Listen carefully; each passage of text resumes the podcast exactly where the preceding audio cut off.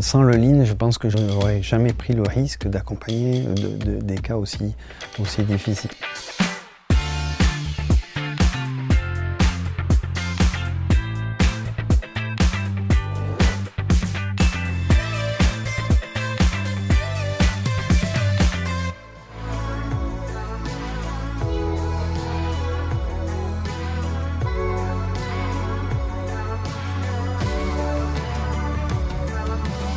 Pas confondre ça avec une procédure. Le standard, c'est plutôt un support d'apprentissage euh, qui va servir à réviser la meilleure manière de faire euh, un geste technique. Dans lequel on va retrouver une checklist qui va permettre de réaliser le geste bon du premier coup et une série de points d'attention. Par exemple, dans ce cas-là, c'est sur comment concevoir une, une navette et euh, un point d'attention, ça va être le rayon de courbure de la voie.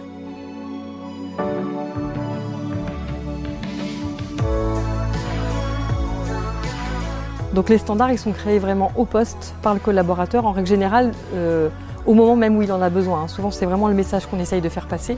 Euh, il y a une époque où on faisait des beaux standards plastifiés, euh, qui étaient validés par la qualité, et cetera. Aujourd'hui, un standard, il est fait à l'instant T quand on en a besoin, mais de toute façon, c'est fait par le collaborateur sur le poste. Donc euh, pour ce modèle-là, ça sert à usiner des façades de cuisine. On y retrouve euh, les points de vigilance pour les opérateurs qui doivent contrôler. Alors euh, c'est pas une recette, non, c'est vraiment quelque chose qui est amené à être amélioré constamment. Euh, y a vraiment, euh, c'est pas figé dans le temps, quoi. C'est euh, quelque chose qui doit vivre. C'est pour ça qu'on y met une date en haut. Il est amené à être évolué, à trouver la meilleure façon de faire pour gagner en productivité, pour gagner en qualité. Ça permet également de fédérer et de se mettre d'accord puisque chacun avait sa méthode et sa façon de faire. Là, on réunit vraiment tout le monde avec une seule et même façon de faire.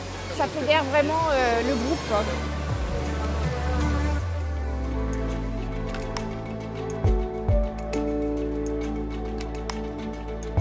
On intervient chez des bénéficiaires avec un taux de dépendance très important. Des gens en fin de vie, des gens avec des pathologies rares, euh, pathologies évolutives, dégénératives. Donc il y a une implication qui est totale sur l'accompagnement. On a des, des sujets qui sont presque de vie ou de mort. Hein. Quand on accompagne une personne trachéotomisée, euh, il faut avoir les bons gestes.